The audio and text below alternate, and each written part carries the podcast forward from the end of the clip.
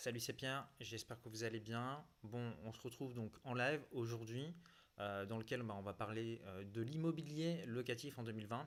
Alors déjà, avant, pour commencer, bah, dites-moi si vous m'entendez bien. Euh, c'est la première fois que je démarre un live avec ce nouveau setup, donc l'interface a changé, etc. Donc j'ai besoin de savoir dans les commentaires bah, si tout est bon au niveau du son, au niveau de l'image. donc dites-le moi par rapport à ça. je vais checker également de mon côté.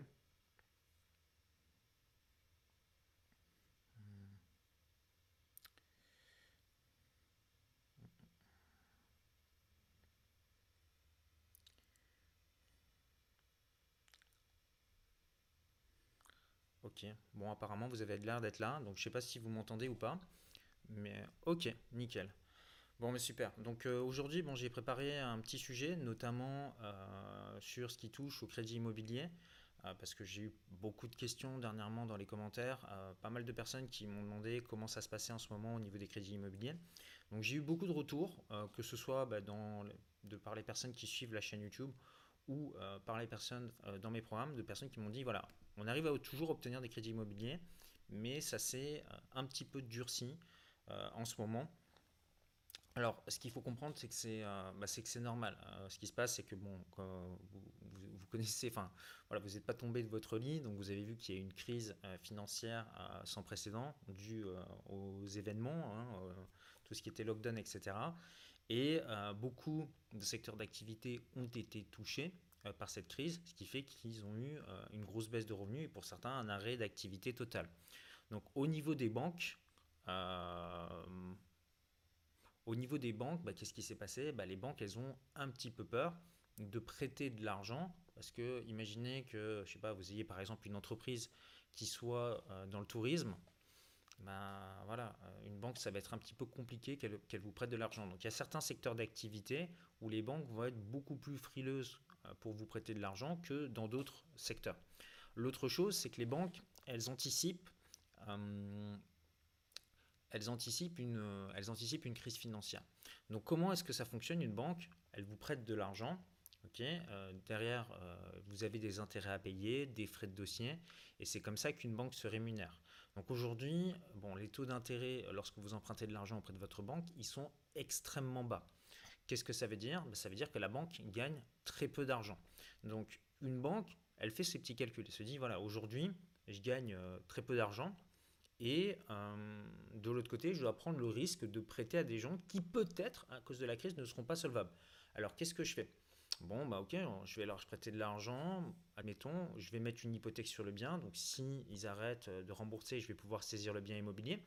Mais ce qui se passe, c'est que pour une banque, bah, quand il y a une crise financière comme ça, elle ne sait pas ce qui sera fait dans l'avenir. Ce qu'il faut comprendre, c'est qu'une banque, quand elle vous prête de l'argent, elle va peut-être vous prêter de l'argent pendant 15 ans, pendant 20 ans, pendant 25 ans. Donc le marché de l'immobilier, bah, aujourd'hui, il monte, mais à un moment donné, il peut baisser. Donc admettons que vous achetiez un bien qui vaut 100 000 euros. Si vous demandez 100% du financement euh, à votre banque, qu'est-ce qui va se passer? Si demain, le marché de l'immobilier, par exemple, perd 10%, bah, la banque saisit le bien, le revend, mais elle peut le revendre que 90 000 euros. Ce qui veut dire que votre banque, ben, elle a encaissé 10 000 euros de pertes sèches. Et ça, les banques, évidemment, elles ne veulent pas.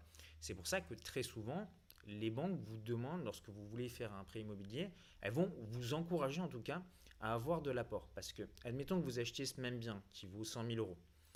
Vous mettez cette fois-ci 10 000 euros d'apport de votre poche. Donc en fait, la banque, elle ne vous prête plus que 90 000. Donc elle va prendre donc une hypothèque sur le bien. Et si vous ne remboursez pas euh, votre crédit, bon, admettons le marché de l'immobilier a baissé de 10%, bah, la banque revend le bien à 90 000 euros et peut se rembourser. Comme vous avez déjà remboursé quelques mensualités, pour elle, c'est beaucoup plus safe. Donc pourquoi est-ce que je vous explique ça? Parce que c'est important de comprendre ce qui se passe dans la tête de votre interlocuteur, de l'autre côté. Quand vous voulez parler à un banquier, des fois j'ai des personnes qui me disent, voilà Pierre, est-ce que tu peux me donner un dossier tout fait, euh, nickel chrome, euh, voilà, que j'ai plus qu'à appliquer. Mais en fait, il faut vraiment comprendre ce que votre banque attend de l'autre côté. Les personnes qui arrivent à emprunter, bah, c'est les personnes qui arriveront à acheter de l'immobilier c'est ces personnes-là qui s'enrichiront. Les personnes qui n'arriveront pas à emprunter, à moins que vous ayez un business qui génère vraiment beaucoup, beaucoup de cash, bah, ça sera compliqué pour vous de vous enrichir dans l'immobilier. Donc c'est vraiment important de comprendre ces notions-là et j'espère que c'est clair. Alors, je vais regarder un petit peu vos commentaires. Hum. Thibaut qui me dit Pierre, j'ai investi grâce à toi, c'est génial. Hum, mille merci. Je suis en recherche de mon prochain appartement. Hum. Hakim qui dit ça fait depuis mai 2019 que je suis sur le rachat d'un prêt en devise. Ok. Alors, euh, étant euh, salarié du secteur bancaire, il est vrai que les critères se sont durcis pour l'obtention d'un prêt immobilier. J'entends par là un endettement max de 33% et un apport systématique. Alors, il y a eu beaucoup de, hum, si vous voulez, d'articles qui sont sortis. Évidemment, euh, quand vous avez un organe de presse, si vous voulez vendre du papier, bah, il faut faire un petit peu peur aux gens. Donc, il y a des choses qui ont été dites qui sont vraies, et il y a d'autres choses qui le sont un petit peu moins. Ce qui se passe, c'est que euh, moi, j'ai toujours des contacts en banque. Bon, j'ai travaillé, si vous me connaissez, en banque pendant plusieurs années. Et ce qui s'est passé, c'est que vous avez beaucoup d'investisseurs, beaucoup de personnes qui se sont lancées dans l'immobilier euh, début 2020. Euh, Donc, il y a eu beaucoup de prêts qui ont été faits et beaucoup de banques ont atteint leurs objectifs en termes de décaissement de prêts. OK? L'autre chose, bon, il y a eu la crise du coronavirus qui, qui est arrivée. Qu'est-ce qui s'est passé? Les banques, bah, elles ont eu une crainte d'une récession économique. Donc euh, il y a des banques qui se disent, bah, voilà, si certains secteurs sont touchés par la crise, bah, nous, on ne va pas euh, leur prêter d'argent. Par exemple, je sais pas, vous avez un poste et vous êtes manager dans un hôtel.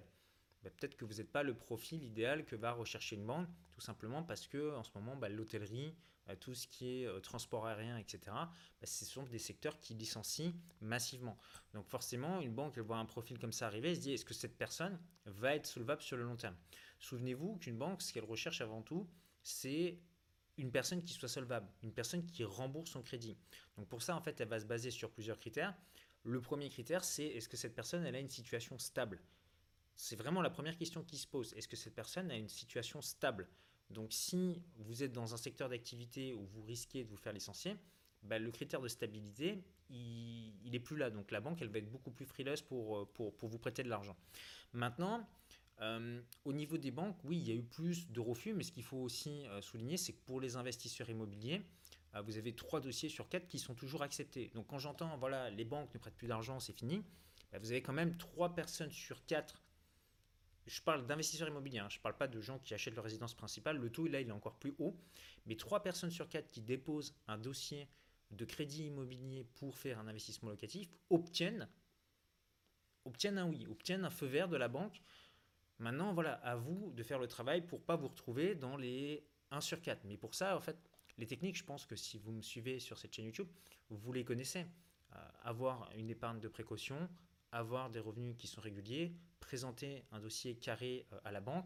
Après, évidemment, vous allez demander euh, des choses à votre banquier lorsque vous allez faire votre prêt immobilier, un différé d'emprunt, ce qui va vous permettre d'avoir de la trésorerie. Différé d'emprunt, c'est vous obtenez votre crédit.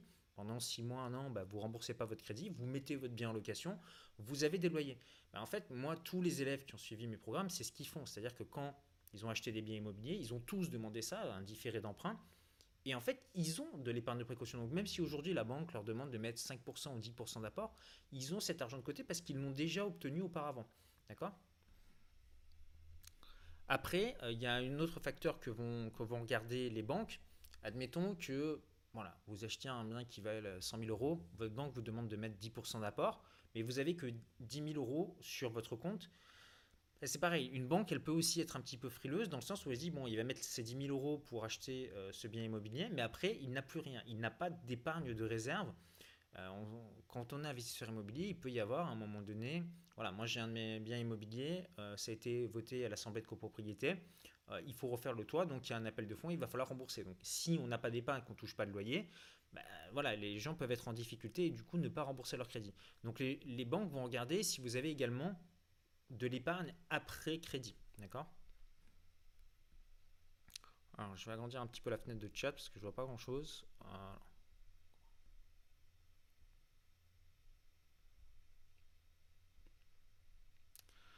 Alors, il faut combien de pourcentage, me demande Rémi, pour un crédit immobilier? Alors, ça dépend. Si vous avez un très très bon dossier D'accord? Donc je parle d'une personne, je sais pas, vous êtes un couple, vous êtes en CDI, vous avez de l'épargne de côté.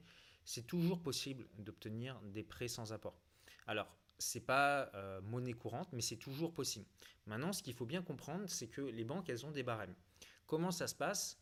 Si vous empruntez et que vous mettez zéro apport, vous allez avoir un taux un petit peu plus élevé. Si vous mettez par exemple 10% d'apport, bah, le taux va être un petit peu plus bas. Ça veut dire que ça va vous revenir moins cher.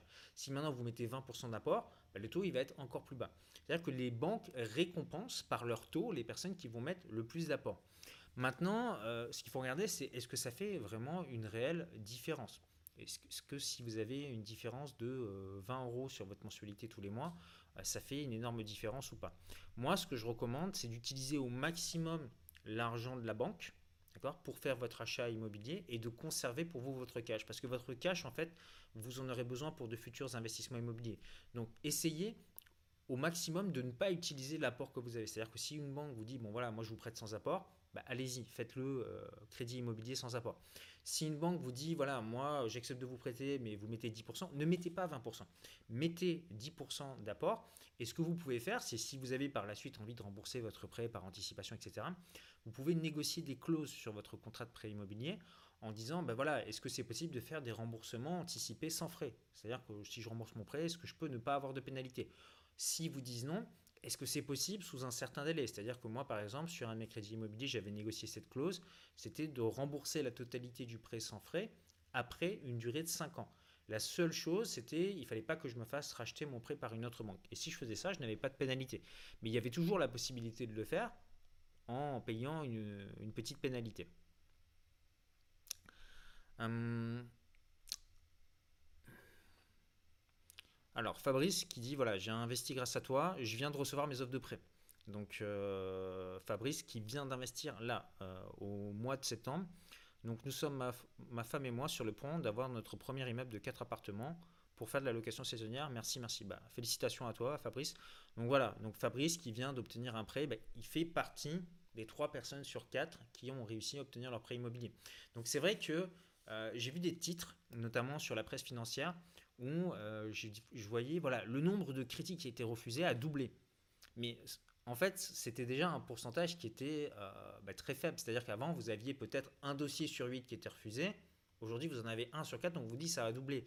Mais si on vous le dit dans, le bon sens, dans le sens positif, c'est que vous avez toujours 3 dossiers sur 4 qui sont, euh, qui sont acceptés. question de marque, est-ce que la location loue en meublé non professionnel en résidence de tourisme est intéressante comme placement? Euh, ça dépend de ce que tu fais comme, euh, investissement. Résidence de tourisme, euh, si c'est géré par un gestionnaire, moi, c'est pas le type d'investissement que je fais, tout simplement parce que j'ai pas le contrôle. C'est-à-dire que vous pouvez investir dans des résidences de tourisme ou des résidences étudiantes ou dans des EHPAD. Donc vous achetez une partie, par exemple, vous achetez un bien ou un lot ou 3-4 lots. Et derrière, en fait, vous signez un contrat avec un gestionnaire qui vous dit, voilà, tous les mois, je vais vous faire 7 ans de loyer. Ce qu'il faut voir, c'est que le loyer, bah, il peut être modifié à la hausse ou à la baisse, parce que généralement, ce sont des contrats, vous les avez sur une durée de 2 ans, 3 ans, et euh, bah, le gestionnaire, il peut aussi dépenser beaucoup d'argent, ou peut décider de mal gérer le, bien, immobilier. Donc vous n'avez pas vraiment le contrôle, c'est pas vous qui décidez. Donc euh, moi, je suis pas trop pour ce type d'investissement. J'aime bien quand j'investis avoir vraiment 100% du contrôle, c'est-à-dire c'est moi qui choisis mes locataires, c'est moi qui choisis euh, bah, comment est-ce que je vais louer mon bien immobilier, à qui est-ce que je vais le louer.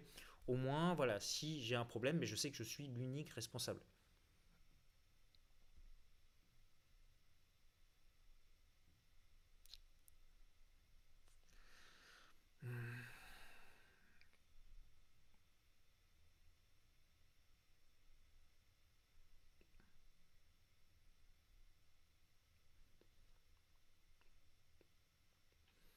Alors, quelles sont les clés d'une bonne communication euh, avec son banquier? Donc ça, c'est vrai qu'il y a un petit peu un mythe par rapport à ça. Alors, vous avez beaucoup de personnes qui sont très à l'aise hein, avec une banque. Bon, pour eux, ils vont chez le banquier, c'est un petit peu comme aller chez le boulanger. Mais je sais qu'il y a aussi un certain nombre de personnes qui disent, voilà, je vais voir le banquier, ils sont un petit peu intimidés, un petit peu comme des gens qui passent chez le notaire, ils sont un petit peu intimidés, ils n'osent pas trop parler, etc. Bon, déjà, il faut euh, se détendre par rapport à ça. Le banquier, c'est un commerçant comme un autre. Donc lui, il est là euh, pour faire du business avec vous. Donc euh, quand vous allez chez votre banquier, bah, c'est des règles je dirais, évidentes, mais rappelons-les, parce que moi j'ai été banquier et je peux vous dire que tout le monde ne les suivait pas, bah, c'est d'être déjà présenté bien, d'accord? Venez bien habillé, etc. Et soyez poli, hein, soyez pas de mauvaise humeur. Enfin, très souvent, j'ai des gens qui sont venus dans mon bureau, voilà, ils étaient un peu de mauvaise humeur, pas très sympathiques. Bon, après, évidemment, on va faire le, travail quand même, mais c'est vrai que mettez-vous à la place de votre interlocuteur. Si vous avez plus envie de faire, de dealer avec une personne qui est sympathique, qui est agréable, qui est souriante, euh, qui est arrivée, qui a préparé son dossier, qui, présente bien, euh, qu'une personne qui arrive et qui est un petit peu méfiant, qui vous regarde de travers, qui...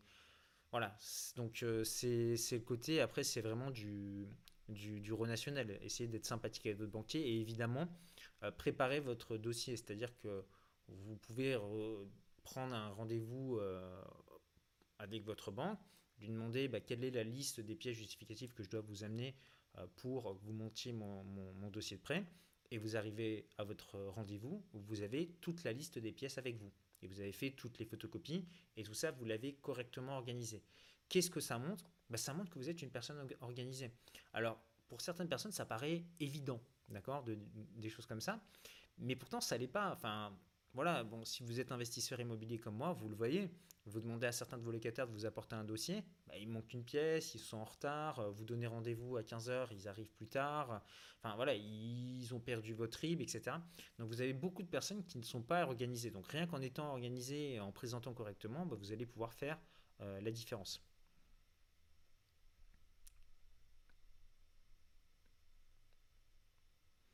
Alors, une info intéressante, Brice qui nous dit qu'il rentre de la Société euh, Générale et ils lui ont proposé un taux de 1,50 sur 20 ans.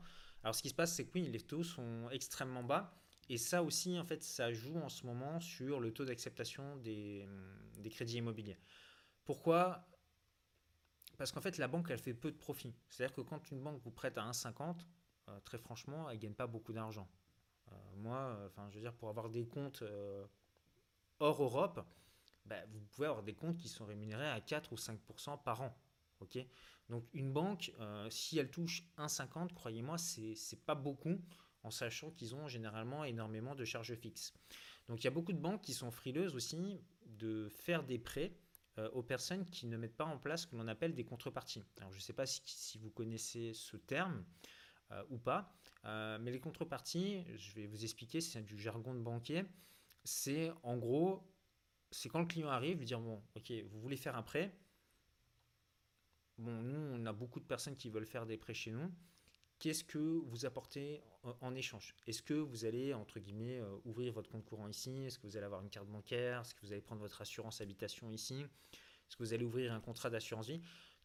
Les banquiers, en fait, gagnent de l'argent sur les contrats qu'ils vont vous faire souscrire, sur les produits additionnels, sur les cartes, lorsque vous avez le compte chez eux, etc.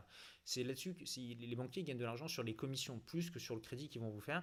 Et euh, ils n'aiment pas faire des prêts secs. Donc, la petite astuce que je peux vous donner, c'est que lorsque vous voulez faire un prêt immobilier, bah, dites aussi à la banque que vous êtes intéressé pour ouvrir un contrat d'assurance vie, par exemple, chez eux, ou que vous allez passer euh, l'assurance euh, l'assurance habitation du bien chez eux. Voilà, rien ne vous empêche de, clôturer le contrat euh, un an après que vous ayez le prêt ou un peu plus tard.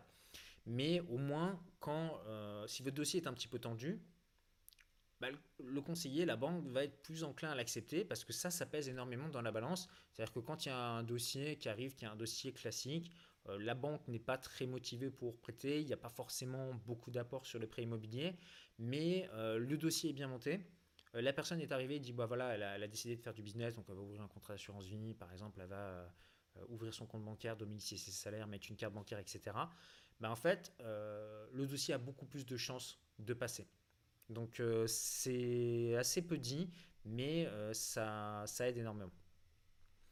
Hum, une bonne question de Florian qui me demande si je connais des banques qui pratiquent encore le calcul différentiel VS classique. oui, il y a encore des banques qui le pratiquent. Euh, pour ça, il faut que tu passes par des agences qui ont ce que l'on appelle un pouvoir de délégation.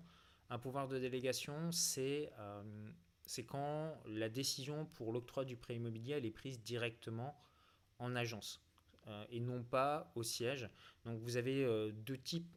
En fait, si vous voulez, dans différentes enseignes, vous pouvez avoir des agences qui ont un pouvoir de délégation et d'autres pas. Je sais pas, par exemple, je prends un exemple hasard, hein. Société Générale, je ne sais pas comment ça se passe là-bas, j'ai jamais travaillé là-bas, mais vous pouvez, c'est juste pour l'exemple, vous avez par exemple des agences Société Générale où vous transmettez votre dossier, ça monte au siège et c'est le siège qui analyse, où vous avez euh, par exemple une agence Société Générale qui a un pouvoir de délégation, bah, c'est le directeur d'agence jusqu'à un certain montant, jusqu'à par exemple 200 000 euros, qui dit euh, oui ou non, euh, je valide le dossier. Ça n'a pas besoin de monter au siège. Au-delà d'un certain montant, c'est analysé directement par le siège. Donc c'est dans ces agences qui ont ce que l'on appelle des pouvoirs de délégation qu'on peut utiliser le calcul différentiel. Le calcul différentiel, c'est c'est quand une banque, elle va pas regarder euh, ce qu'on appelle votre taux d'endettement. C'est-à-dire que, admettons, voilà, je pas, vous gagnez 1000 euh, euros par mois, 33% euh, d'endettement, ok, votre mensualité ne doit pas dépasser plus de 330 euros par mois, sinon on ne vous prête pas. Ça, c'est le calcul bête et méchant. Mais euh, vous avez donc certaines banques, celles qui ont un pouvoir de délégation, qui appliquent le calcul différentiel. Ils vont regarder combien vous allez rentrer euh, d'argent avec votre appartement, combien vous allez toucher de loyer, quels sont vos revenus actuels. Et si vous avez un appartement qui est autofinancé, une opération blanche, bah, à ce moment-là, ils ne vont pas le prendre euh, en compte dans votre capacité d'endettement, ce qui fait que vous pouvez monter à des taux d'endettement de 40, 50%, etc.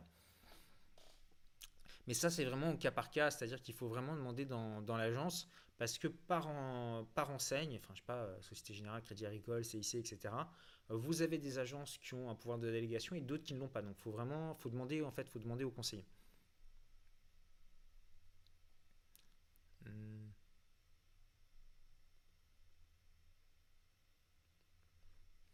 Alors, Sylvain qui me demande si j'ai 15 euros d'épargne de précaution, je demande un prêt de 120 000 euros, suis-je obligé en 2020 de faire un apport? Si tu as 15 euros d'épargne, euh, à mon avis, la banque, euh, elle va pas te prêter d'argent. Euh, parce que 15 euros d'épargne, enfin, tu pourras même pas payer les frais de dossier. Enfin, ça fait pas très sérieux, quoi, de vouloir emprunter 120 000 euros et d'avoir bah, d'avoir un compte quasiment à zéro. Donc, donc voilà. Hmm.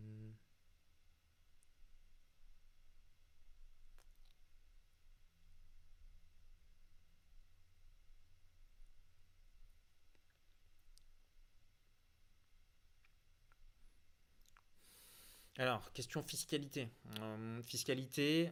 Alors, le son du micro est un petit peu bas, mais c'est parce que j'ai le micro qui est, euh, un petit peu loin, mais malheureusement, je ne peux pas le rapprocher plus. Je vais essayer de le. Voilà. Vous pouvez monter le son, hein, sinon, sur votre ordinateur. Euh, question fiscalité, est-ce qu'il vous faut plutôt choisir le statut loueur meublé professionnel, plutôt faire une SCI à l'impôt sur les sociétés? Ça dépend vraiment de votre, situation financière et surtout quel est, quel est votre projet. Donc si vous démarrez dans l'immobilier, vous avez fait votre premier investissement locatif, euh, voilà, vous vous mettez en loueur meublé non professionnel, euh, vous n'avez pas besoin forcément de créer une société. Maintenant, si vous gagnez beaucoup de revenus, c'est-à-dire, je sais pas, vous avez une activité où vous gagnez déjà beaucoup d'argent, vous avez par exemple une société euh, qui génère beaucoup de cash, bah là, ça va peut-être être intéressant pour vous d'avoir à côté une SCI, peut-être même d'avoir une holding au-dessus, ce qui fait que l'argent que vous avez dans votre société actuelle, vous allez le remonter dans votre holding au lieu de vous payer en dividende et euh, via la holding, vous allez ensuite renvoyer cet argent via votre SCI pour investir, euh, ce qui fait que vous allez être moins taxé. Maintenant, ce sont des montages qui sont quand même assez complexes. Donc, qu'est-ce que ça veut dire? Ça veut dire passer par un expert comptable qui va examiner votre situation, qui va regarder quelle est votre situation, est-ce que vous êtes marié ou pas, est-ce que vous avez des enfants, quel est votre revenu net imposable, dans quelle tranche marginale d'imposition est-ce que vous êtes, euh, quel type de bien vous allez acheter, est-ce que vous avez pour projet de revendre ce bien dans 5 ans? Bah, Si c'est le cas, faire une société, c'est pas forcément euh, l'idéal, il vaut peut-être mieux acheter en nom propre. Donc il y a beaucoup de choses, si vous voulez, qui sont à prendre en compte. Et c'est pas, voilà, faut faire une SI, c'est génial, ou il faut acheter en LMNP, c'est génial. Ça dépend vraiment de la situation, de votre situation.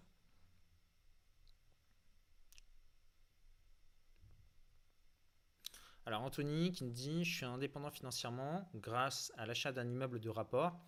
Je vise maintenant l'expatriation. La Russie est mon objectif pour la qualité de vie. Alors, euh, bah écoute, félicitations à toi, Anthony, déjà en tout cas euh, d'être indépendant financièrement. Alors, dans ton cas, justement, pour faire un petit peu le lien avec la fiscalité, euh, si tu pars à l'étranger, l'idéal pour toi, ça sera de détenir tes biens via des sociétés, à l'impôt sur les sociétés. Parce que le fait de détenir en fait des biens en nom propre euh, en France, si tu es euh, expatrié, qu'est-ce qui va se passer? Euh, Tu pourras, ils vont potentiellement considérer que tu as le centre de tes intérêts économiques en France. Donc le fait d'avoir une société, un impôt sur les sociétés, bah, c'est une personne morale qui détient les biens immobiliers. Du coup, ça t'enlève ça. Donc si tu pars à l'étranger, prends rendez-vous avec un, un avocat fiscaliste pour qu'il t'aide à mettre tout ça, à mettre tout ça en place. Alors, euh, je suis sur une division et je souhaiterais savoir quel est le mieux entre faire un permis de construire ou sans pour ensuite revendre le tout. Euh, bah, ça dépend si ton bien immobilier, euh, ça dépend quel type de division tu, veux faire. Mais si par exemple, je sais pas, c'est juste une création de pièces ou d'un studio à l'intérieur et que c'est pas interdit dans le règlement de copropriété, bah, tu peux tout à fait le faire. Il faut lire là, il faut regarder au niveau du règlement de copropriété. Maintenant, bah, voilà, après tu le revends euh, en un seul lot. Mais ça, il faut regarder au niveau du règlement de copropriété si c'est possible ou pas.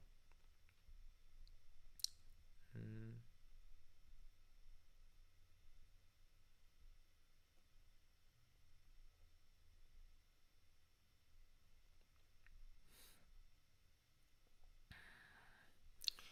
Alors, euh, Patrick qui me dit dans, dans quel pays étranger est-ce que je conseille euh, d'investir? Bah, ça dépend vraiment de, de, vous. Euh, enfin, déjà, généralement, quand vous allez investir à l'étranger, ce qu'il faut comprendre, c'est que vous n'allez pas avoir accès au crédit immobilier. Donc, il faut payer cash. Donc, si vous décidez d'investir, par exemple, euh, en Europe centrale, je sais pas, vous décidez d'investir euh, en Serbie, en Hongrie, en Roumanie, en Bulgarie, par exemple, vous allez avoir, oui, un prix au mètre carré qui est moins élevé. Maintenant, bah, les banques vont pas vous financer. Donc ça veut dire qu'il faut faire des achats cash. L'autre chose, bah, c'est est-ce que vous connaissez le secteur? Est-ce que euh, vous connaissez toutes les petites subtilités de l'endroit? Donc quand vous achetez un bien immobilier à l'étranger, généralement il faut vous faire accompagner sur place, soit par un avocat, soit par une personne expérimentée. Il faut également avoir des artisans, parce que vous allez probablement avoir des travaux de rénovation. Euh, il faut une personne, si vous ne parlez pas la langue, bah, qui puisse euh, vous assister. Il va vous falloir être derrière un gestionnaire de biens immobiliers. Donc c'est pas non plus quelque chose d'extrêmement simple à mettre en place. Maintenant, si vous avez déjà une connexion avec un pays, je sais pas, par exemple, vous avez la famille, euh, admettons en Bulgarie, vous avez des gens qui sont sur place, euh, vous parlez la langue, vous connaissez la ville, vous connaissez le secteur, pourquoi pas?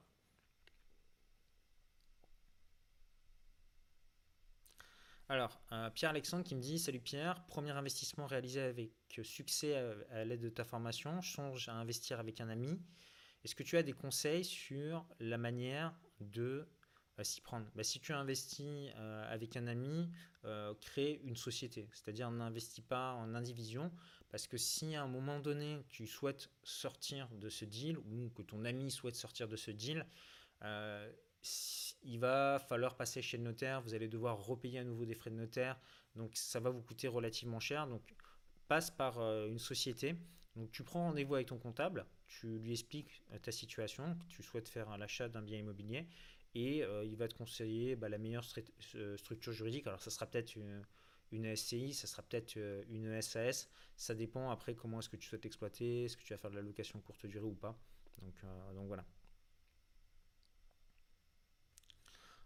combien est-ce qu'on doit garder d'argent en sécurité sur nos livrets A? Bah, Moi, je vois, il y a plein de gens qui ont leur livret A qui, étaient, qui sont au taquet. Hein. Quand j'étais en banque, je voyais plein de personnes à l'époque, il était à combien le plafond du livret Je crois que c'était 12 000 euros. Et maintenant, je crois que c'est 22 000, 22 500, quelque chose comme ça. Ben, il y avait plein de personnes, ils avaient mis les livrets à fond, les LDD à fond, et euh, bon, ça rapporte rien. Donc, c'est bien d'avoir de l'épargne de précaution. Euh, idéalement, 6 bah, mois d'avance devant soi, c'est vraiment euh, un minimum. Maintenant, en trésorerie, voilà, si tu veux, ça dépend si tu es entrepreneur il vaudrait mieux que tu aies un an ou deux d'avance euh, de côté. Maintenant, le livret A, c'est pas forcément ce qu'il y a de plus intéressant. Euh, tu as moyen de faire travailler ton argent à des taux quand même plus intéressants.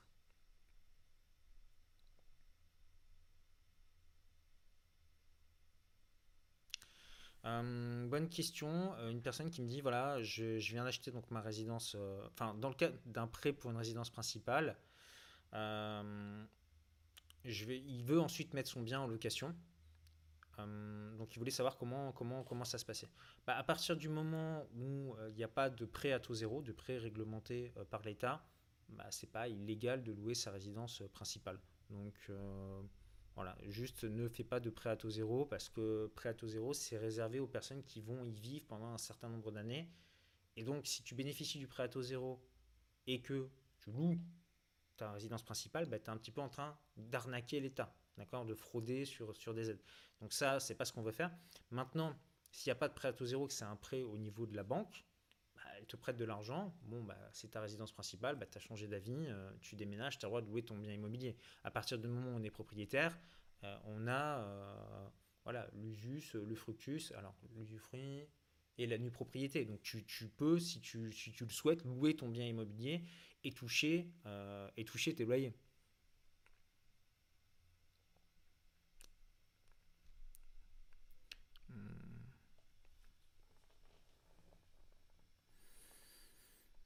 Alors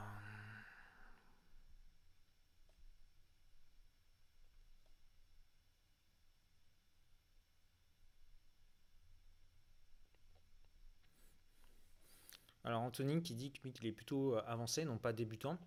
Euh, qu'est-ce que je conseille pour les personnes qui ont un patrimoine euh, important? Bah, Après, c'est d'investir, enfin, tu peux continuer à faire des deals plus gros. C'est-à-dire au début, tu investis dans des, dans, des, appartements.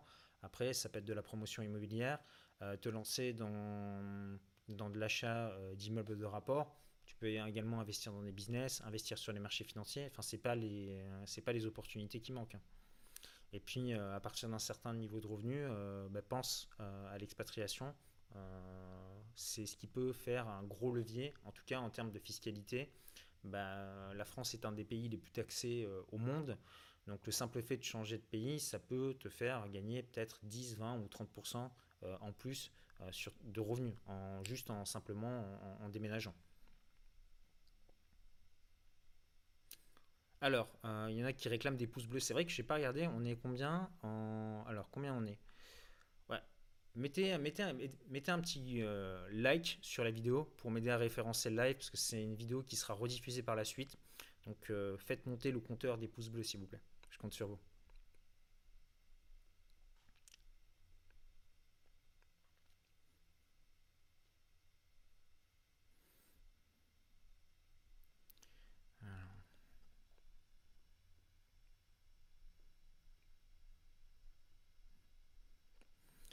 Qu'est-ce qui est le plus intéressant Emprunter sur 10 ans, 15 ans ou 20 ans?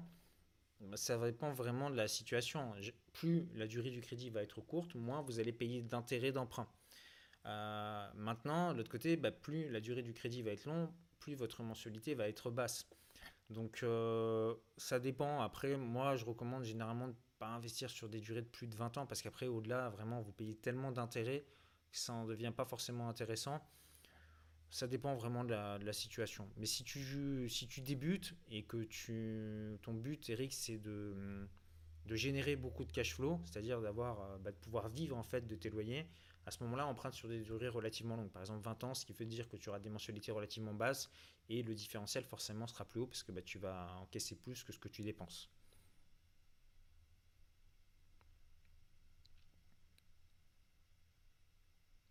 Alors, euh, on me demande un exemple euh, de situation d'objectif dans lequel la SCI, à l'impôt sur le revenu, donc euh, en nom propre, est un choix intéressant. Bah, c'est par exemple si tu achètes en famille et que ton bien immobilier, ton but c'est de le transmettre ensuite à tes enfants, bah, ça sera plus intéressant en termes de transmission de transmettre un bien immobilier qui est dans une SCI à l'IR que si tu le détiens en nom propre parce que en fait, on va regarder la valeur de ton bien moins le crédit que tu as. Donc ça va te faire économiser un petit peu par rapport à ça, où tu vas pouvoir directement transmettre des parts. Ça sera plus simple à faire.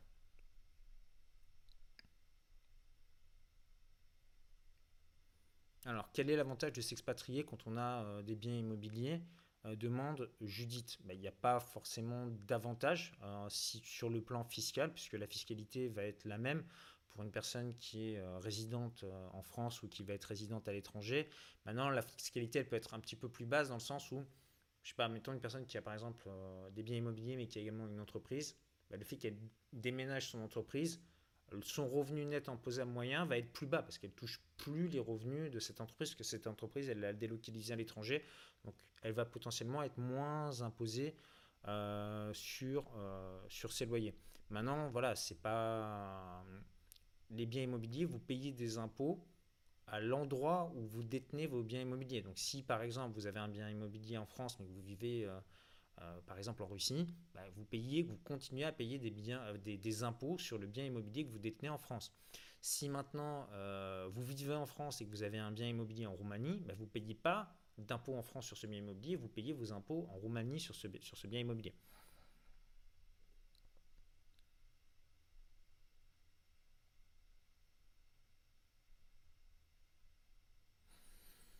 Alors, j'ai lu vos messages, euh, vos questions, mais il y a beaucoup de questions. Donc, je suis désolé si je ne prends pas toutes les questions. Mais euh, voilà, il y, en a, beaucoup. Donc, euh,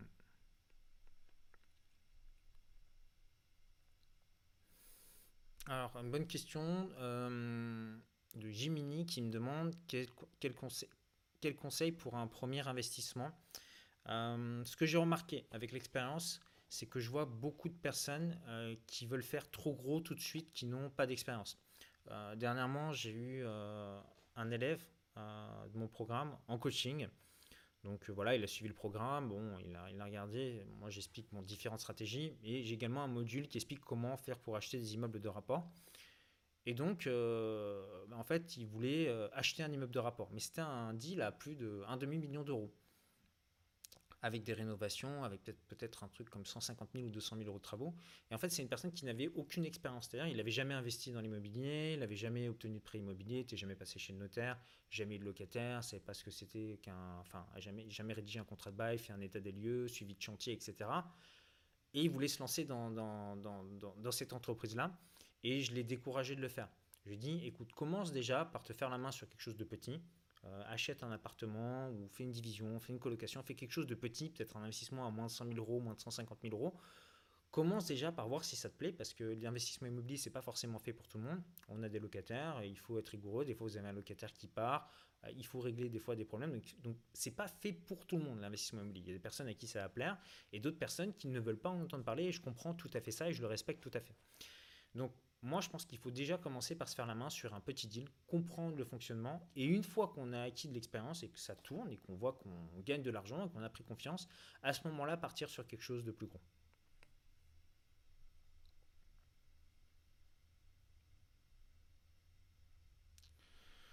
Euh, Jonathan qui dit Bonsoir Pierre, j'aimerais ton avis sur ma situation. J'ai un CDI et je veux partir de chez mes parents. Faut-il que je loue pour me loger ou acheter pour me mettre en location?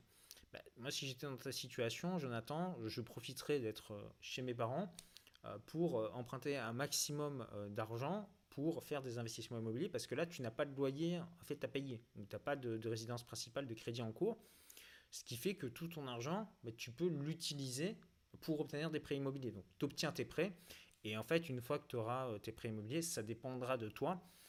Moi, ce que j'ai constaté en tant que banquier, bah, c'est que si tu veux, les personnes qui sont investisseurs à répétition, mais généralement, ce qu'ils font, c'est qu'ils n'achètent pas leur résidence principale. Parce que le fait d'acheter la résidence principale leur prend une trop grosse capacité, euh, une trop grosse partie de leur capacité d'endettement. Du coup, après, lorsqu'ils veulent se faire financer un bien pour faire du locatif, les banques n'acceptent pas de financer tout de suite. Ils leur disent, bah, écoutez, attendez pendant 5 ans, 10 ans, et ensuite, une fois que, voilà, dans 5 ans, 10 ans, on vous prêtera de l'argent. Donc la plupart des investisseurs immobiliers que je connais, euh, reste locataire.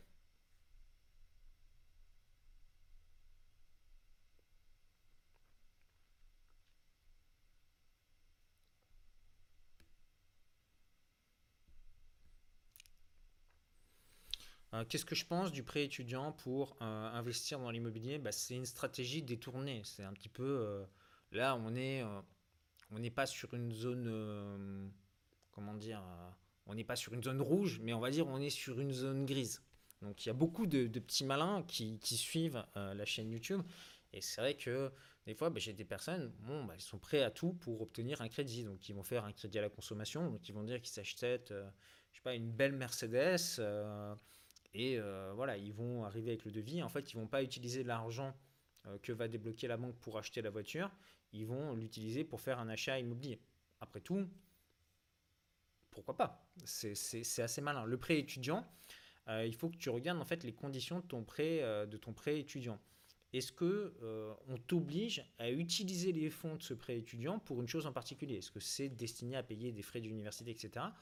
Ou est-ce que tu as de la flexibilité? Est-ce qu'il y a des conditions liées à ce prêt étudiant? S'il n'y a pas de condition, c'est-à-dire qu'on te verse l'argent et qu'on te dit, bon, bah, la seule condition, c'est que tu commences à rembourser dans 5 ans, bah, à ce moment-là, oui, tu pourras utiliser euh, l'argent de ton prêt étudiant pour euh, faire un investissement locatif. Alors, ça ne sera pas forcément un investissement à Paris, parce que prêt étudiant, on ne va pas te prêter 300 000 euros. Mais il y a beaucoup de villes où encore tu peux trouver euh, des prix voilà, autour de, de 1000 euros le mètre carré. Maintenant, c'est sûr qu'il faut se déplacer. C'est pas en région parisienne, c'est pas à Lyon, c'est pas à Bordeaux, Nice ou Marseille que tu vas avoir ces prix-là. Ça va plutôt être dans le centre de la France ou etc.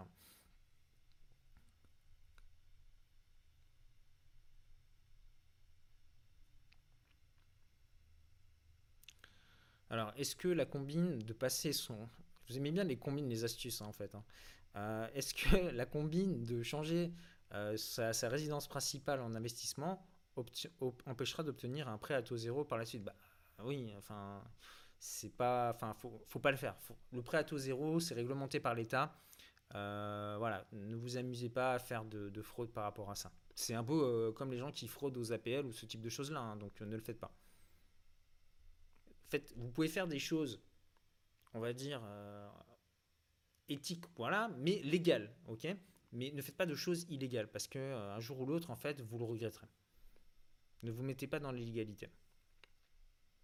Surtout qu'il y a beaucoup de façons de faire les choses légalement, donc ça serait, euh, ça serait bête d'avoir des problèmes par rapport à ça.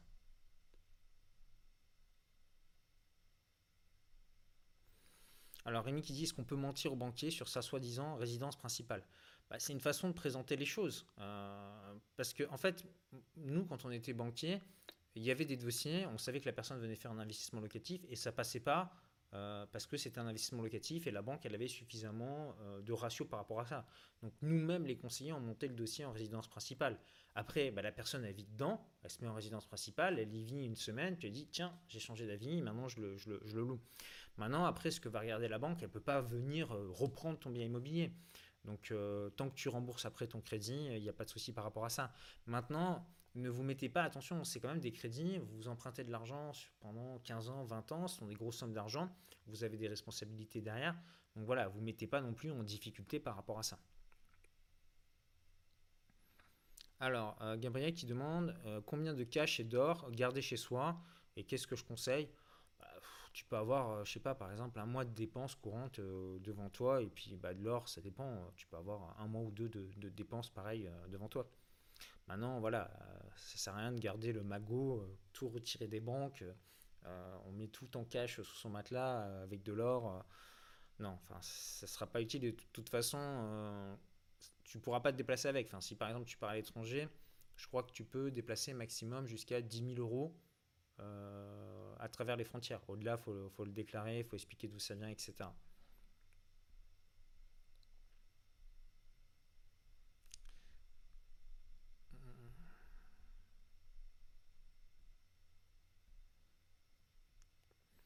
Alors, est-ce qu'il vaut mieux faire de la location meublée ou nue? Bah, Moi, je préfère la location meublée. Tu, généralement, tu as plus d'avantages fiscaux et euh, on peut louer son bien plus cher donc, euh, et au niveau de la flexibilité, au niveau du bail, euh, tu as des baux qui sont plus flexibles. C'est-à-dire qu'une personne qui va louer un bien meublé, ben, au bout d'un an, euh, tu peux récupérer ton logement. Alors qu'une personne qui va louer en nu, ben, c'est des baux de 3 ans qui sont renouvelables. Donc voilà, c'est un petit peu moins flexible. Donc moi, je préfère faire de la location meublée.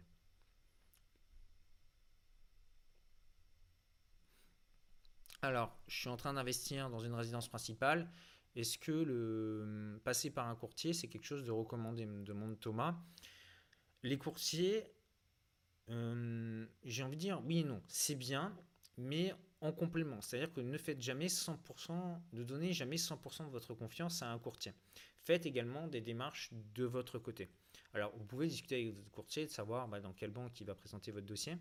Donc, vous avez des courtiers qui sont très sérieux. C'est-à-dire, vous allez déposer votre dossier, ils vont faire un super taf, ils vont vous obtenir un prêt, ils vont vous obtenir un super taux, etc. Donc voilà, il y a des gens qui font très bien leur métier dans la profession de courtier.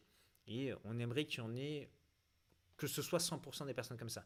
Mais je me suis aperçu qu'il y avait aussi certains courtiers bah, qui ne faisaient pas le taf, c'est-à-dire qu'ils prennent les dossiers et derrière, ils ne vont pas forcément faire le taf. Et euh, ce qui se passe, c'est que quand vous signez un compromis, vous avez 45 jours ou 60 jours pour obtenir le crédit. Le courtier ne donne pas de nouvelles. Et en fait, bah, les personnes se retrouvent à 15 jours de la signature du compromis le courtier leur dit bah, désolé, votre dossier n'est pas accepté. Et là, ils sont en panique et donc ils débarquent à la banque et euh, voilà, il faut qu'ils remontent un dossier dans l'urgence et généralement ils sont plus dans les clous. Donc moi, le courtier c'est bien, mais je pense qu'il faut le faire également en parallèle des démarches de son côté.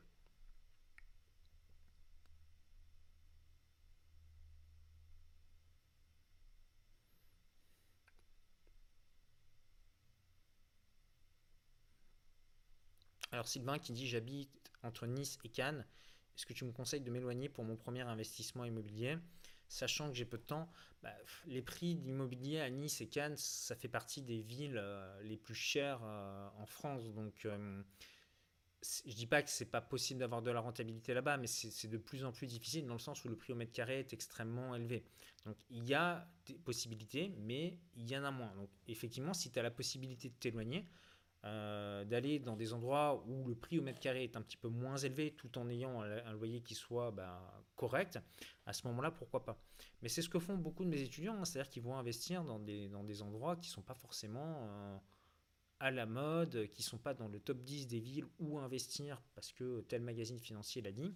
Non, ils vont investir dans des villes où euh, bah, il y a un hôtel et en fait cet hôtel il est toujours complet et eux ils se disent bon bah je vais faire un, je vais faire un investissement locatif là-bas pour louer en courte durée faire quelque chose de bien parce que tous les biens qui sont à la location là-bas ne bah, seront pas de bonne qualité et en fait ils sont tout le temps pleins.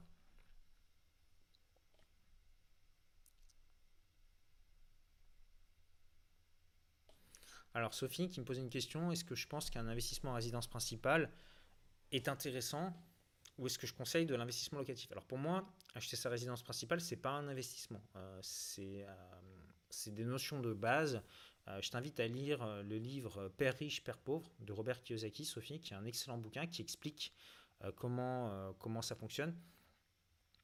Si tu as un investissement locatif et qui s'autofinance et qui génère du cash flow, tu as ce qu'on appelle un actif. C'est-à-dire ça met de l'argent dans ta poche tous les mois. Lorsque tu achètes une résidence principale, ça sort de l'argent de ta poche tous les mois, donc c'est un passif, donc c'est pas un investissement. Maintenant, Paris, c'est un marché très particulier. Euh, les prix ont tendance à toujours monter. Donc, euh, quand tu achètes à Paris, si tu revends 2-3 ans plus tard, tu, revendras probablement plus cher que ce que tu as acheté. Donc, ça dépend vraiment de, toi, de ce que tu recherches.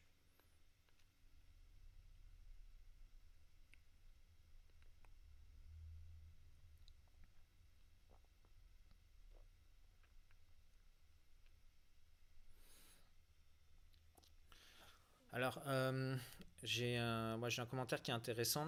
D'ailleurs, c'est un sujet que je voulais aborder dans le live aujourd'hui. Euh, c'est me dit voilà, j'ai suivi tes conseils sur la planification des tâches au quotidien. J'organise à l'avant, j'écoute des podcasts dans la voiture. On va changer de vie rapidement. Je me suis aperçu ça qu'il avait. Euh, c'est vraiment important en fait. Dans, vous en preniez conscience. C'est que les personnes qui vont avoir des résultats dans l'immobilier, ce sont généralement des personnes qui sont assez organisées. on ne devient pas propriétaire immobilier par hasard. Il faut vraiment que ça le planifier à l'avance. C'est-à-dire que si votre but c'est d'acheter 2-3 appartements, bah, tout ça en fait il faut le planifier et euh, sous forme de liste de tâches. C'est-à-dire que ne pas subir votre journée mais diriger votre journée. Donc la veille, en fait, vous préparez votre journée. Quelles sont les trois actions que vous allez faire le lendemain qui vont potentiellement vous permettre euh, de vous enrichir, de faire l'acquisition d'actifs ou d'améliorer votre santé? Donc c'est par exemple prendre rendez-vous avec un agent euh, immobilier, aller faire passer des coups de fil sur des biens que vous avez trouvés sur ce loger ou, le bon coin. Euh, préparez votre dossier de prêt immobilier. Donc, ayez toujours comme ça des actions, des petites actions, mais qui vous rapprochent en fait de votre objectif. Parce que c'est vrai que quand on fait des vidéos, des fois je vous présente certains investisseurs, vous voyez l'avant-après, c'est-à-dire, voilà, il, était salarié, il galérait, hop, il a réussi à acheter quatre appartements, ça y est, maintenant il est indépendant financièrement.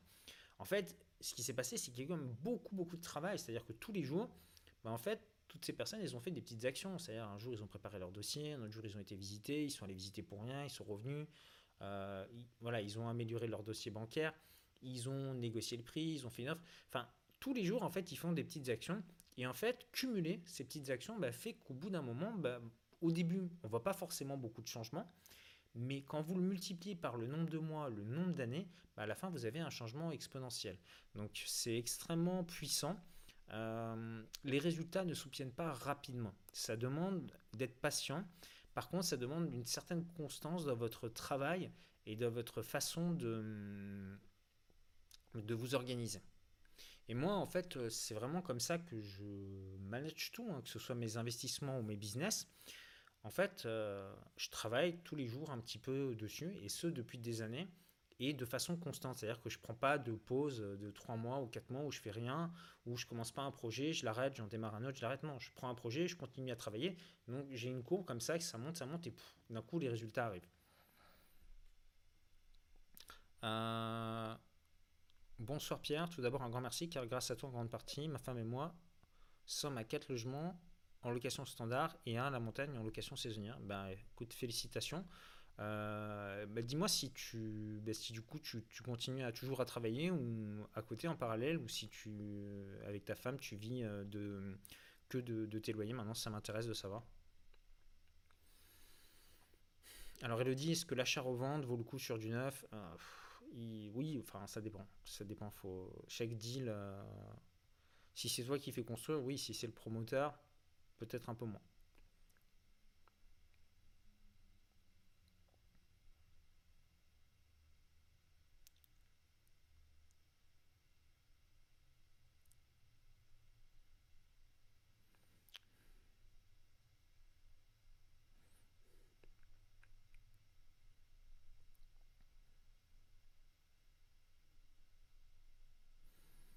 Hmm.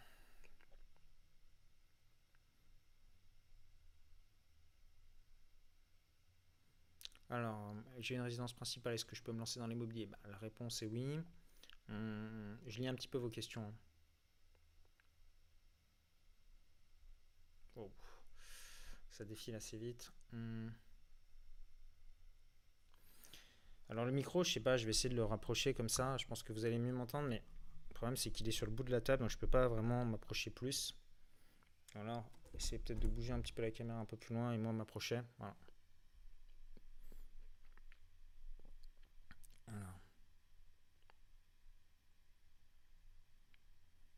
Alors des fois, bon, il y a beaucoup de personnes qui me posent aussi des questions sur ma situation euh, personnelle.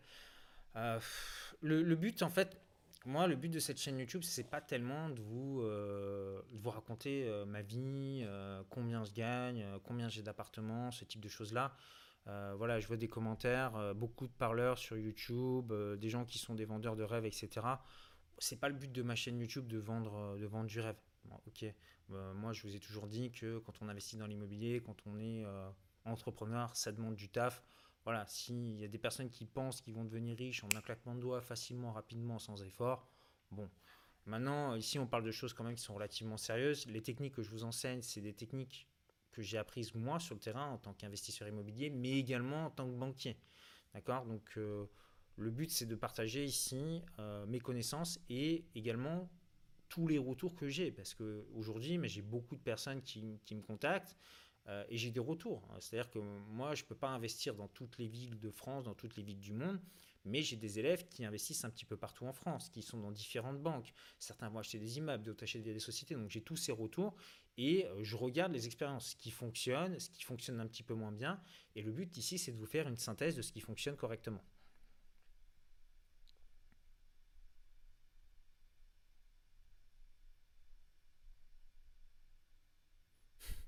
Frédéric qui demande si je suis vraiment en direct. Bah, ça s'appelle YouTube Live, donc c'est dur de ne pas être euh, euh, en direct.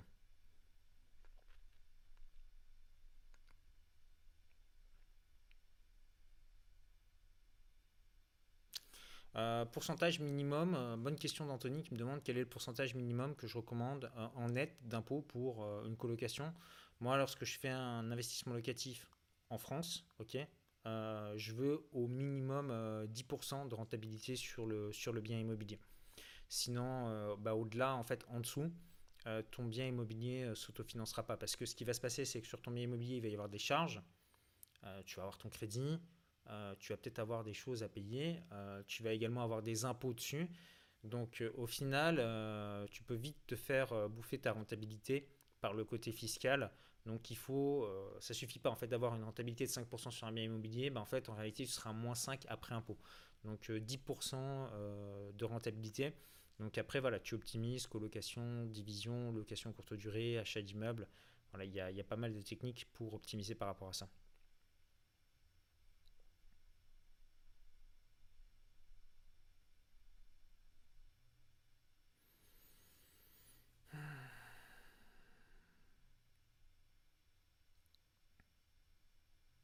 Alors, euh, quels sont mes projets en 2020 euh, au niveau immobilier?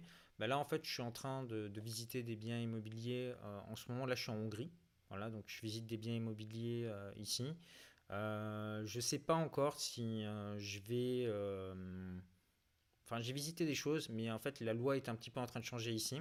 Et je suis également sur un autre pays. Ça, je vous en parlerai prochainement sur la chaîne YouTube. Là, en ce moment, je ne peux pas y voyager, donc c'est hors Europe. Mais euh, c'est un pays dans lequel j'ai envie d'acheter euh, plusieurs biens immobiliers pour faire du business. C'est pas un pays qui est euh, extrêmement plébiscité. Mais voilà, si je le fais, je ferai probablement un vlog de l'achat immobilier, des visites, et je vous mettrai ça sur YouTube. J'avais déjà fait des vlogs comme ça, ça avait pas mal plu, donc je ferai ça. En fait, ici, en fait, en Hongrie, la loi est en train de changer au niveau de la location courte durée. Donc c'est pour ça que je suis assez hésitant. Après, voilà, j'ai peut-être aussi d'autres solutions, mais euh, voilà, ça dépend si je trouve, euh, si je trouve un bon deal ou pas.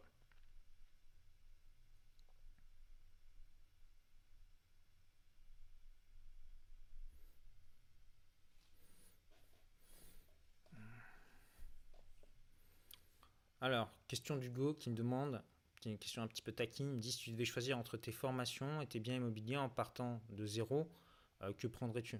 Bah, les deux, hein, comme ce que j'ai fait au, début. Euh, les biens immobiliers, bah, ça te permet euh, de devenir indépendant financièrement si tu le fais rapidement. Les formations, bah, c'est quelque chose qui me plaît. J'ai toujours été une personne qui, dans son entourage, bah, aimait partager, aimait expliquer comment fonctionnaient les choses. Bon, il se trouve que c'est aussi quelque chose qui est monétisable et qui permet également d'avoir un business, un business en ligne. Maintenant, ça dépend vraiment de, ta personnalité. Euh, voilà, je connais des gens, ils sont investisseurs immobiliers et infirmiers, d'autres ils sont investisseurs immobiliers et profs, euh, je sais pas moi, de kitesurf. Donc il n'y a pas vraiment, ça dépend de ce que tu aimes faire à côté. Donc le but, c'est pas d'avoir une vie qui soit euh, copier-coller à la mienne, c'est d'avoir une vie qui vous corresponde. Moi, en fait, j'ai ça dans ma vie, c'est-à-dire qu'aujourd'hui, je me rapproche de plus en plus, même si je ne l'ai pas atteint, mais j'essaie vraiment de faire des choses euh, qui me plaisent. C'est-à-dire que tout ce qui ne me plaît pas, j'ai arrêté de le faire. Euh, voilà, par exemple, la comptabilité, ça ne me branche pas plus que ça, je le, délègue à mon comptable.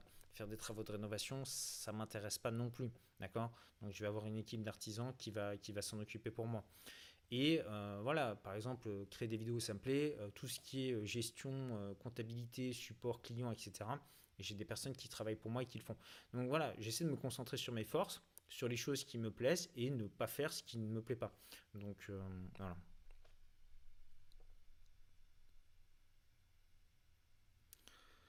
Euh, dernière question, Anthony qui me dit, j'en ai marre des artisans français. Je trouve les gens plus sérieux à l'Est. Des conseils pour trouver des artisans euh, bah, pour trouver des artisans, euh, c'est vraiment par du bouche à oreille ou aller visiter des chantiers. Moi, c'est pareil. hein. Enfin, avant de trouver des artisans de qualité, j'ai dû euh, bah, démarcher plusieurs entreprises. Voilà, même une personne qui devait faire mon chantier qui m'a planté à la dernière minute. Il a fallu que je trouve d'autres artisans par la suite. Donc, c'est, euh, faut rencontrer beaucoup de personnes, tester, aller visiter les chantiers, euh, faire signer des contrats, mettre des délais. Et voilà, c'est, il n'y a pas de secret. Il faut rencontrer beaucoup de personnes. C'est un petit peu hum, trouver des bons artisans. C'est un petit peu comme trouver la femme de sa vie. Il faut, euh, ça tombe pas comme ça. Puis un jour, tu tombes sur des artisans et hop, le coup de foudre et ça y est, c'est. euh, Non, je, plaisante un petit peu, mais c'est il faut, euh, il faut que tu rencontres plusieurs artisans.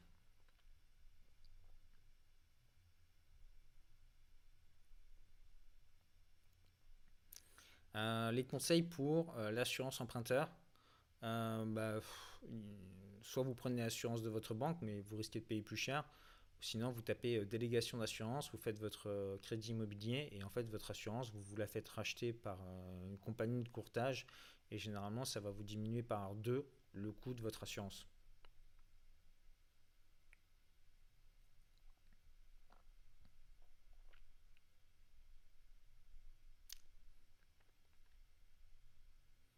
Hmm. Alors, il y a beaucoup, beaucoup de questions. Le problème, c'est que les questions sautent. Ok.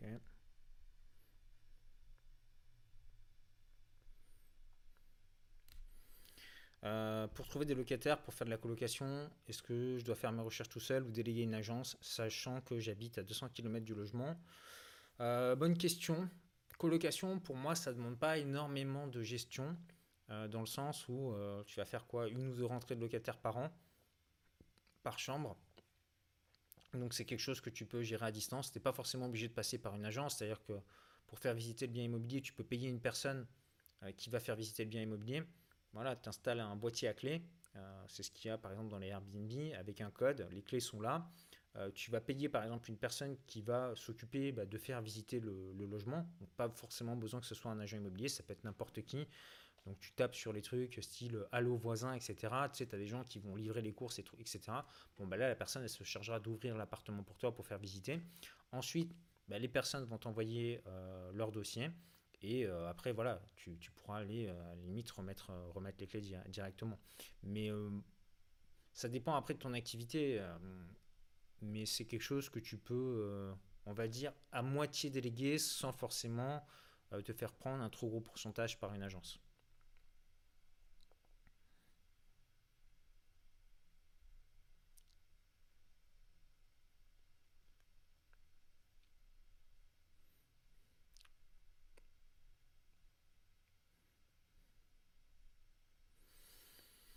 Alors, il y a beaucoup de questions un petit peu redondantes euh, sur tout ce qui est société ou non propre. Donc, euh, vous pouvez reprendre, revisionner le live. J'en ai parlé au début du live. Il sera, il sera disponible en replay.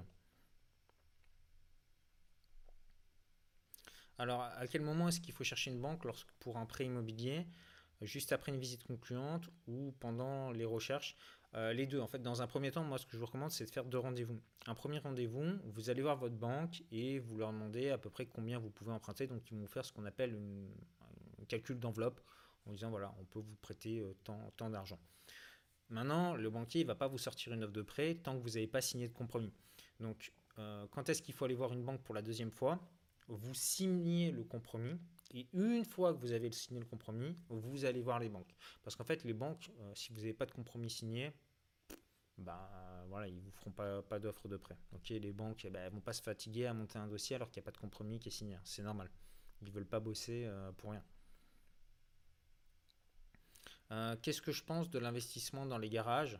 Bah, Ça peut être intéressant. Maintenant, il faut que tu. Il y a des stratégies par rapport à ça. Pas forcément dans les grandes villes parce que les prix des garages sont à des, des, prix hein, absolument euh, exponentiels et tu peux pas forcément les louer très cher.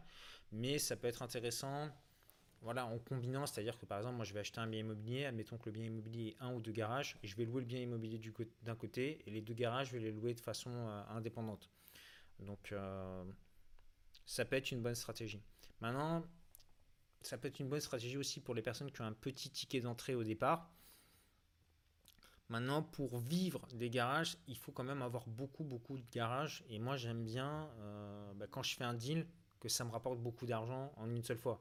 C'est pour ça que je vais plutôt euh, choisir bah, soit des appartements que je vais pouvoir euh, diviser ou un immeuble de rapport, dans le sens où je fais un deal et boum, tout de suite, j'ai beaucoup de cash flow. Si je fais un deal et que ça me rapporte 50 euros de cash flow par mois, ça va moins m'intéresser en fait. Parce que je me dis, bah, c'est la le même quantité de travail, aller rechercher le bien, passer chez le notaire, convaincre le banquier, pour au final gagner beaucoup moins. Donc proportionnellement, je préfère me concentrer sur des deals qui vont rapporter quand même plus d'argent.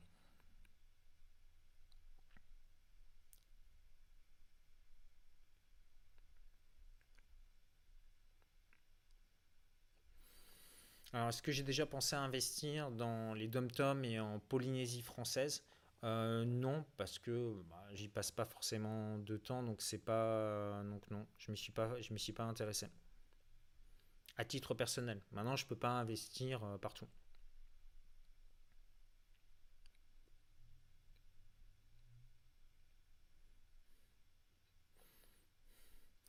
Alors Elodie qui me demande euh, quelle est ta fiche à regarder avant d'acheter un bien immobilier? je ne sais pas si tu es membre du programme ou pas, mais tu peux le, retrouver dans le programme ou sinon tu écris au support client, on te l'enverra.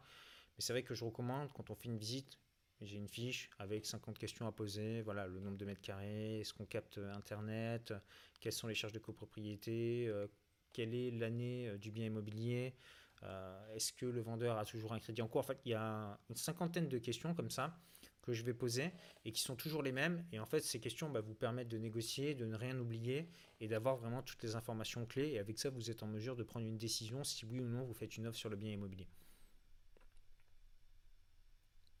Et ça, c'est réservé euh, aux membres de, mon programme sur, euh, sur l'immobilier.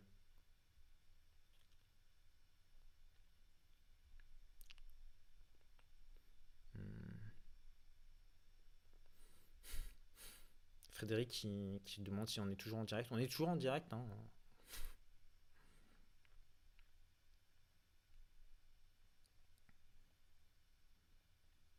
Ou alors non, en fait, j'ai installé un fond vert. C'est un clone en fait qui parle à ma place et qui fait les, qui fait les lives, euh, qui fait les lives pour moi. Hmm. Alors, euh, quel est mon conseil pour les expatriés? Qui veulent investir en France, notamment pour l'obtention d'un prêt bancaire. Euh, bah, ça dépend en fait dans quel pays tu vis, mais euh, si tu as une entreprise ou si tu as des bulletins de salaire, à ce moment-là, ce qu'il faudra faire, c'est t'adresser à une banque locale, donc tu peux prendre, je sais pas, Société Générale, BNP, et euh, il faut s'adresser au service des non-résidents. Ce qu'il faut savoir, c'est qu'il y a les banques classiques, les agences, mais toutes les banques ont un service non-résident. allez voir ça. Si les bulletins de salaire sont dans une autre langue, à ce moment-là, il faut les faire traduire. Donc généralement, bah, il y a des services de traduction en ligne qui font ça. On envoie les documents en PDF. Le service de traduction traduit euh, tous les documents. Donc c'est une, traduction qui est certifiée. Donc on envoie les documents à la banque. Euh, pour une personne donc, qui est euh, expat, généralement les banques vont demander 20% d'apport. c'est un minimum. Et ils peuvent te demander d'avoir déjà un bien en France que tu as déjà payé en garantie. Donc ça, ça dépendra, ça dépendra des banques. Donc si tu as de très bons salaires, a priori, une banque peut accepter de te, financer, donc ça pose pas de souci, parce que de toute façon, elle prendra une hypothèque sur euh, le bien immobilier, et si tu ne payes pas, bah, elle saisira le bien. Donc voilà, il te demandera un petit peu plus d'apport, mais c'est quelque chose qui est tout à fait faisable. Alors, est-ce que c'est intéressant d'acheter sa résidence principale en montage SCI Holding? Euh, je sais pas, ça dépend. Enfin, je comprends pas vraiment le, but. Pour faire de l'investissement locatif, oui, mais vu que ta résidence principale va pas te générer de loyer, je vois pas trop l'intérêt de l'acheter euh, via un montage SCI Holding. Euh, ça dépend. Enfin, il faudrait que tu sois plus précis. Là, je te répondre comme ça. Euh, sur une toute petite question, il faudrait étudier les chiffres et regarder pour voir s'il y a moyen d'optimiser quelque chose. Maintenant, si ta résidence principale, le but c'est de la transmettre à des enfants plus tard, ouais, l'avoir en SCI, pourquoi pas. Euh, il, faut, il faut regarder, euh, mais là, comme ça, je peux pas te répondre sans avoir des chiffres. Euh, il faut que ce soit plus précis.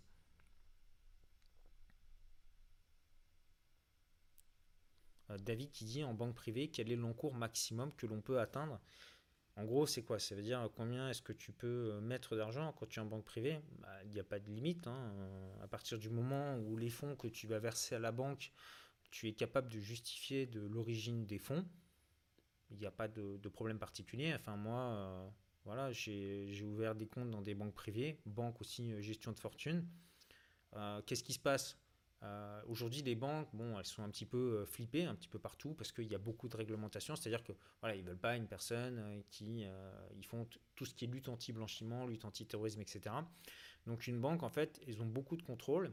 Et quand vous ouvrez un compte dans une banque privée, ils vont vous poser tout un tas de questions, c'est-à-dire, euh, voilà, d'où vient votre argent? Donc, euh, si tu as des biens immobiliers, bah, tu dis ça vient de mes biens immobiliers. Si tu as des entreprises, bah, ça vient de mon entreprise. Ok, donnez-moi les justificatifs euh, de votre entreprise. Donc, tu lui fournis ça, tu lui fournis ta comptabilité, etc. Et ensuite, bah, tu lui expliques, voilà, voilà combien génère mon entreprise, combien génère mes biens immobiliers. Donc, voilà ce que je vais déposer sur la banque. Si les montants augmentent, tu préviens, tu préviens ta banque. À partir du moment où ta banque est au courant, il n'y aura pas de souci.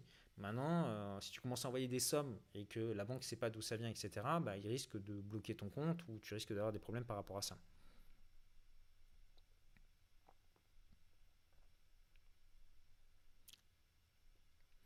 Alors, est-ce qu'on peut parler d'une bulle immobilière? Et si c'est le cas, euh, pensez-vous que les prix vont baisser dans les mois à venir? Bulle immobilière, en fait, la bulle immobilière, on pourrait parler de bulle immobilière à Paris dans le sens où euh, il y a une véritable spéculation sur les prix, c'est vraiment décorrélé de, de ce que gagne la majorité des gens. C'est-à-dire qu'aujourd'hui, si une personne n'a pas déjà un bien immobilier ou elle n'a pas hérité, elle ne peut pas acheter à Paris avec un salaire, avec un salaire normal, d'accord? Maintenant, ce qu'il faut comprendre, c'est que l'immobilier, c'est le marché de l'offre et de la demande. Donc, euh, les gens aujourd'hui, surtout en France, veulent vivre dans les grandes villes. Veulent vivre à Paris, à Bordeaux, à Lyon, à Nice, à Marseille, à Toulouse. Donc les gens, voilà, à Nantes. Et donc les gens veulent se concentrer dans les villes et désertent un petit peu les campagnes. Donc en plus, la démographie, elle augmente. Il n'y a pas forcément beaucoup de logements euh, disponibles. Donc il y a une crise du logement. Donc pas assez de logements pour tout le monde. Ce qui fait que bah, mécaniquement, bah, comme beaucoup de personnes veulent se loger et que de l'autre côté l'offre elle n'est pas, énorme, bah, ça fait monter les prix de l'immobilier. Il y a d'autres facteurs également, la baisse des taux des prix immobiliers bah, qui fait que l'immobilier monte. Et puis après, euh, les prix de l'immobilier ils augmentent aussi parce que à chaque fois qu'il y a un bien immobilier qui est vendu, la France se prend euh, des frais de notaire euh, dessus. Donc ils vont prendre 8%.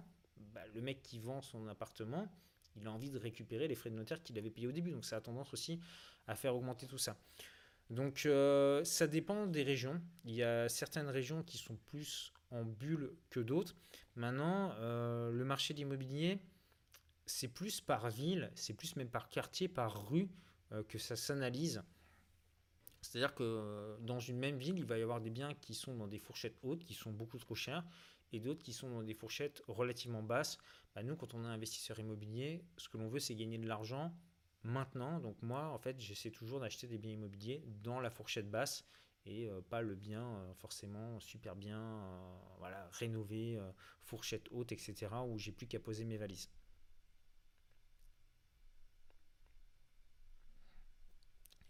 Alors, on me dit que j'ai l'air fatigué. Ouais, en fait, j'ai une deux grosses journées, mais bon, je me suis dit que de toute façon, enfin voilà, je suis pas mal bossé ces, derniers temps. J'ai fait également beaucoup de sport. Et euh, je me suis dit de toute façon, il fallait quand même que je, fasse, que je vous fasse ce live. Après, euh, il y a toujours la possibilité de se trouver euh, des excuses, mais bon, dans la vie, petit conseil, n'attendez jamais d'être parfait, faites les choses. Sinon, vous ne ferez jamais les choses.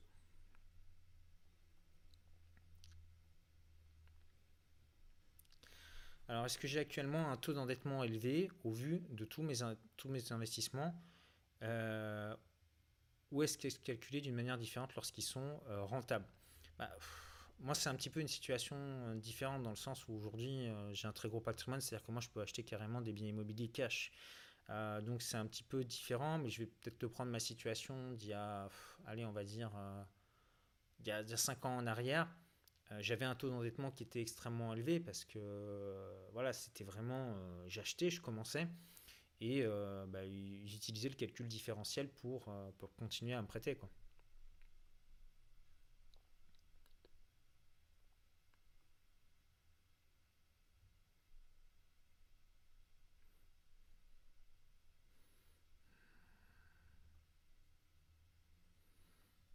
Fabrice qui dit Bonsoir Pierre, j'aimerais investir dans l'immobilier, combien faut-il économiser? Euh, Ça dépend de tes revenus, mais voilà,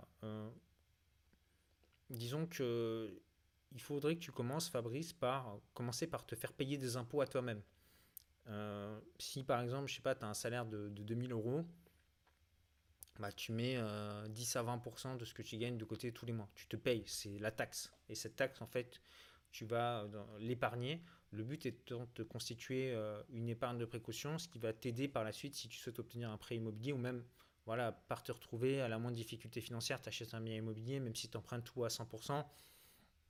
Imaginons que pour X ou Y raison, tu as un locataire qui quitte ton logement pendant 3 mois et que tu as des crédits à rembourser, enfin que tu es un petit peu trésorerie. Donc commence par te mettre un, virement automatique tous les mois. Euh, je crois que j'avais fait une vidéo comment gérer son compte bancaire ou comment gérer ses finances personnelles tu retrouveras sur la chaîne YouTube où j'explique tout ça euh, en détail.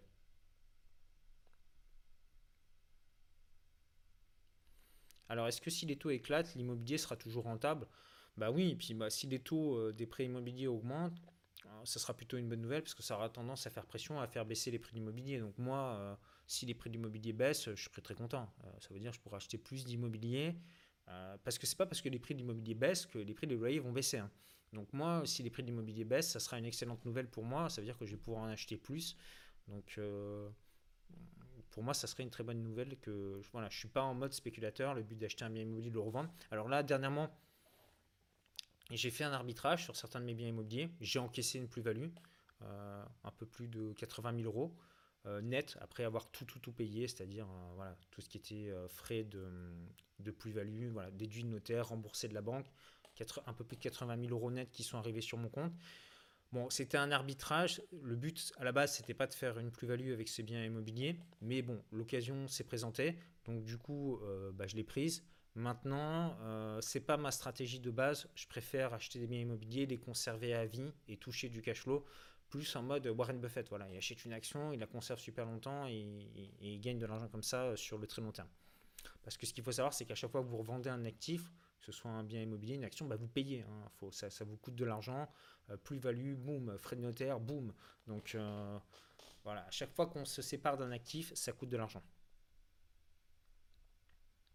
Alors Quentin qui pose une question, conseilles-tu de faire appel à une TCE si on n'y connaît rien en travaux Alors je ne sais pas ce que c'est TCE, si tu pouvais expliquer. Est-ce que c'est une, une entreprise, une société de courtage qui s'occupe de, tes travaux? Enfin, Il faudrait que tu, tu je connais pas l'acronyme donc. Euh.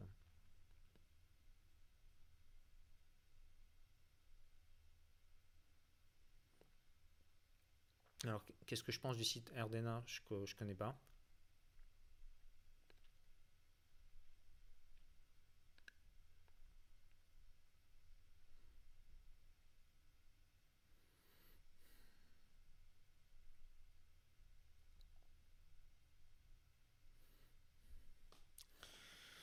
À quel moment est-ce que je fais les plans lorsque j'achète un bien immobilier?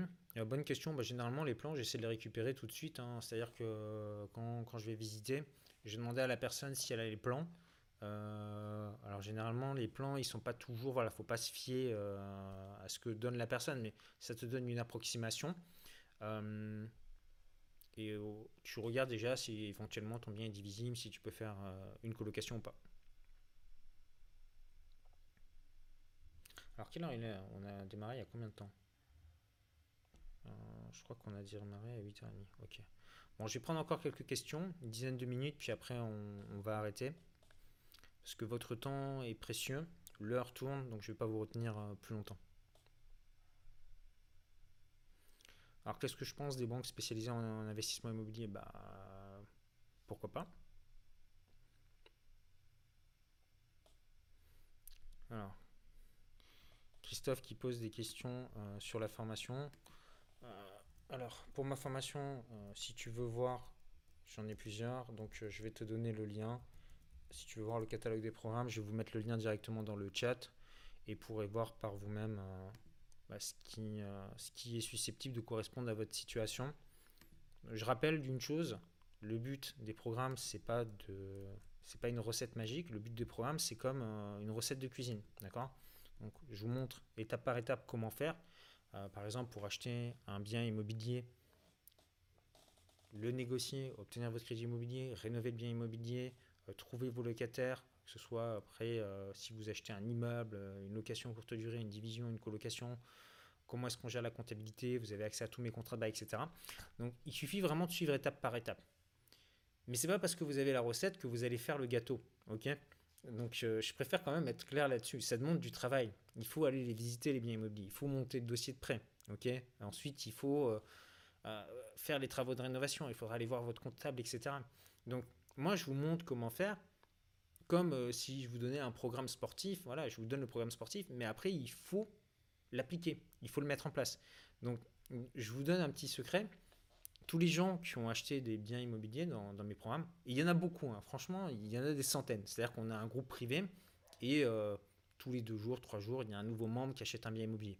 Mais toutes ces personnes qui ont de la chance, ben en fait, à un moment donné, elles se sont bougées les fesses. Elles ont été, euh, elles, ont travaillé.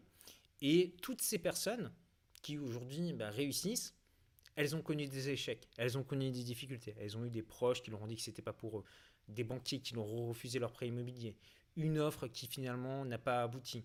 Ils ont eu à un moment donné un mauvais locataire. ils ont eu des artisans qui les ont plantés.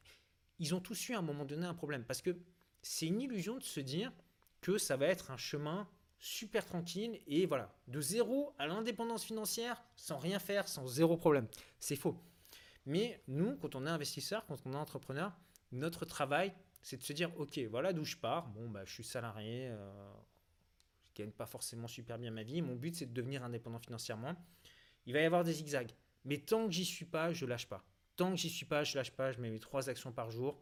Et tant que j'ai pas atteint mon résultat, je continue. Et peu importe qu'il y ait un obstacle, peu importe qu'il y ait un problème au milieu de mon chemin, peu importe cette personne qui me dit que je ne pourrais pas y arriver, je m'en fous. Moi, j'ai mon objectif, donc il n'y a personne qui se met en travers de mon chemin. Voilà, et c'est cette mentalité que vous devez avoir.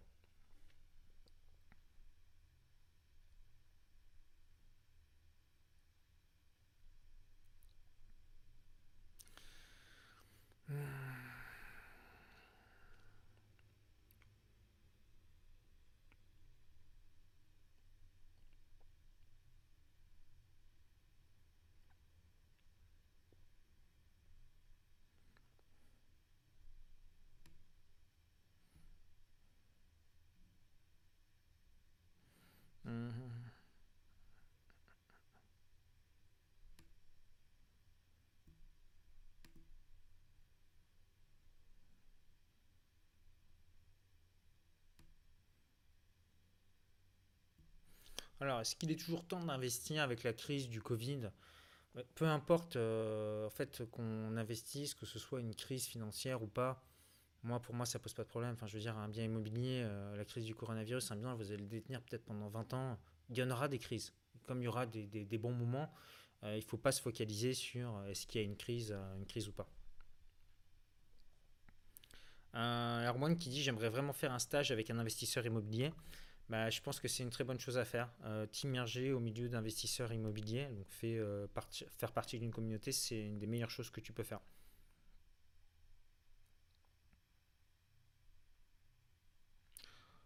Bon, euh, les mêmes questions. Allez, comment je vais faire ah,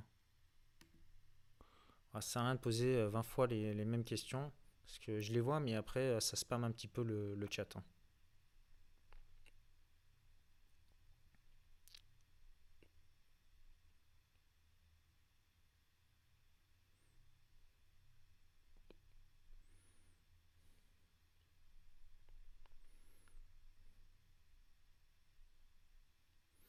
Alors, je monte mon entreprise à 39 ans dans mon domaine de maîtrise, mais l'immobilier me tâte, je suis freiné car je me dis chaque chose à la fois afin de focus mon entreprise. Qu'en pensez-vous? Bah, Je pense qu'un investissement immobilier, ça demande pas forcément, euh, enfin ça demande beaucoup de temps. Au début, on le met en place, peut-être 2-3 mois de boulot, mais après, une fois que c'est mis en place, ça demande pas forcément beaucoup de, travail. Donc euh, après, voilà, c'est à toi de voir, de gérer tes priorités.